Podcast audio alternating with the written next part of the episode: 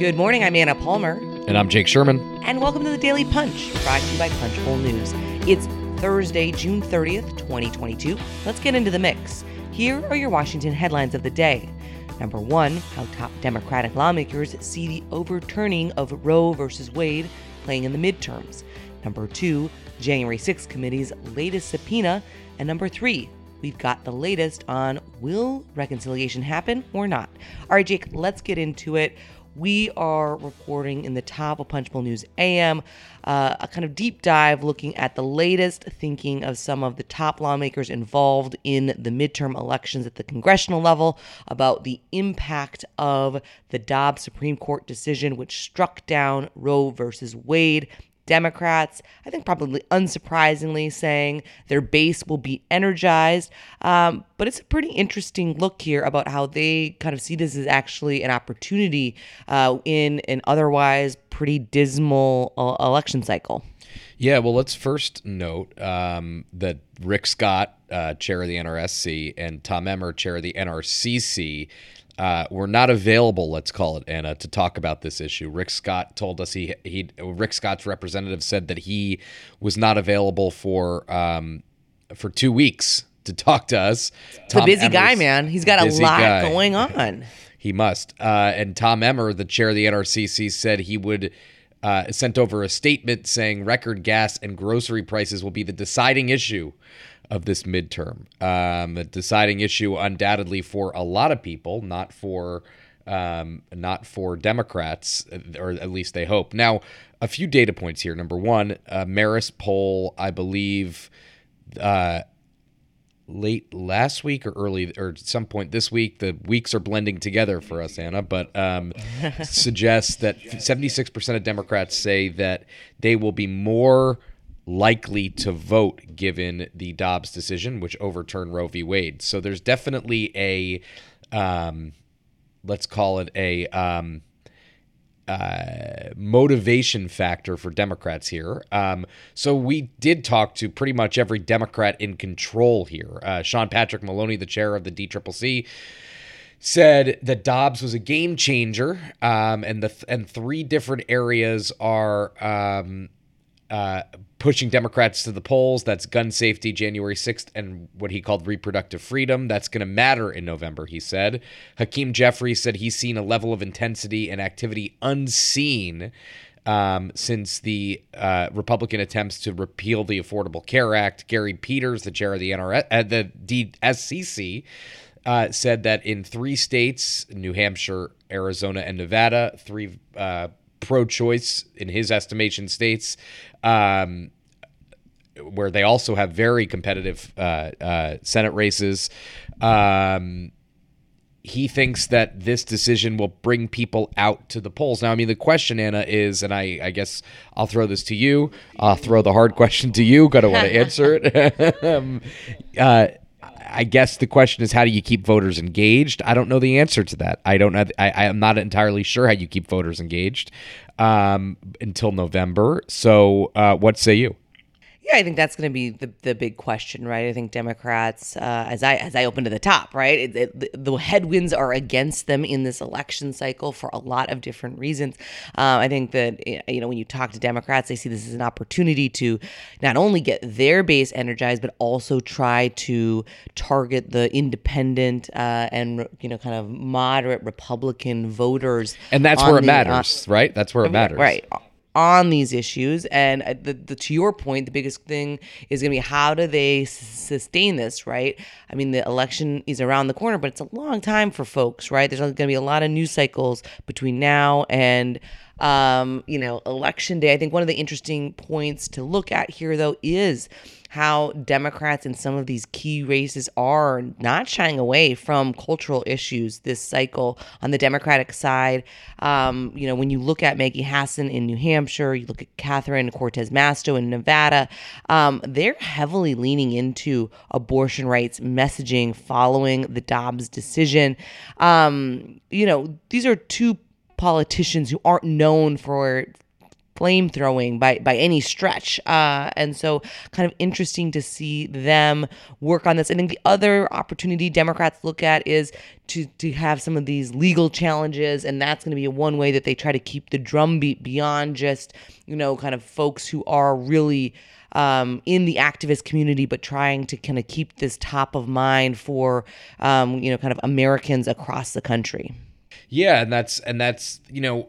I, I think we tend to oversimplify these things, right? I mean, elections turn on a whole host of issues. Um, uh, and the question is um, can they get motivated folks to turn out on it's not it's not it's never one issue um that's why i never i never kind of um that's why i don't agree when people say well people won't vote on january 6th they won't vote on democracy. Some people will right? I mean some people will vote on democracy. Some people will vote on um on abortion. Some people will vote on gas a lot of people will vote on gas prices and inflation. The question is um those independent voters and what are they voting on all right, let's move on to the number two story of the morning. Uh, we have been breaking a ton of news, Jake, uh, last week and this week when it comes to the January 6th committee.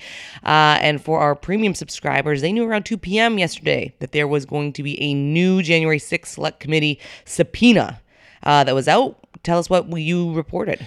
Yeah, Pat Cipollone, who is the was the White House uh, counsel for uh, pres- former President Donald Trump. Um, was subpoenaed by the January 6th committee. This was a um, fallout, I guess you could say, from uh, Cassidy Hutchinson's testimony. She testified that uh, Cipollone uh, uh, warned people in the White House about the danger of January 6th and uh, that people wanted to hang Mike Pence. Mark Meadows said to him, well, um, uh, you know, Trump wants Pence to be hanged, uh, which is uh, quite stunning. Cipollone has um, has talked to the January 6th committee. He did not do a transcribed interview. He did not do sworn testimony, or he didn't do a, a, a, transcribed interview, and he wasn't on videotape. I'm not entirely sure if he was sworn in. The committee wants him to now come in under oath and wants him to testify about um, uh, what he saw on January 6th. And they believe, uh, according to our sources, that he cannot claim executive privilege on A, things that might have been crimes, and B, on conversations he had with people other than Donald Trump. He does have some privilege uh, about uh, uh, on on things he talked about with the former president. But um, this will be a critical moment for this committee, whether they can get Cipollone to testify. Uh, not entirely clear to me, but it will be. I mean, we're already in tomorrow's July, so they have to kind of get on the stick here and figure out whether they can get him to testify. His answer here will be interesting. Uh, I think he's going to have to determine quite quickly how he wants to handle this and what his what his stance will be. Right, and if this actually ends up in the courts, uh, as to, that'll to take decided. a while. That'll take a while. I mean, maybe not. Maybe not though, Anna. I mean, maybe a court will say, "Well, this is urgent," and they'll hear it quickly. So, I not entirely clear to me how that will shake out. All right, let's move to the number three story of the morning. Wow, we're talking about reconciliation once again, Jake. Uh, Senate Majority Leader Chuck Schumer and Senator Joe Manchin have continued to grind away on reconciliation talks with the hope of voting on a compromise $1 trillion package by the end of July before Congress leaves for the August recess. The big, big question uh, does this actually happen? Can Washington's oddest couple actually reach an agreement?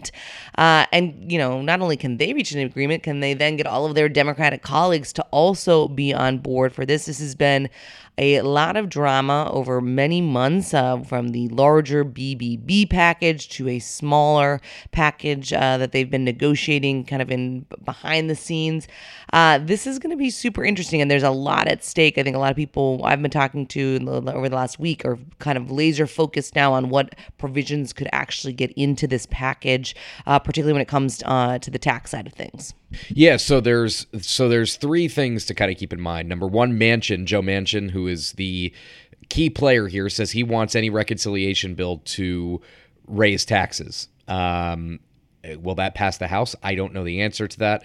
There is Gosh, the, do do senators want to raise taxes three months before an election if you're on the Democratic side? Um, I, if, I, I talked to a uh, a senior official or a senior aide to a vulnerable Senate Democrat who said if it included the prescription drug piece, negoti- uh, uh, uh, that that could help out over outweigh, I guess is the word I'm looking for, the uh, tax increases. M- Maybe, maybe not. Um, or as Fish would say, maybe so, maybe not.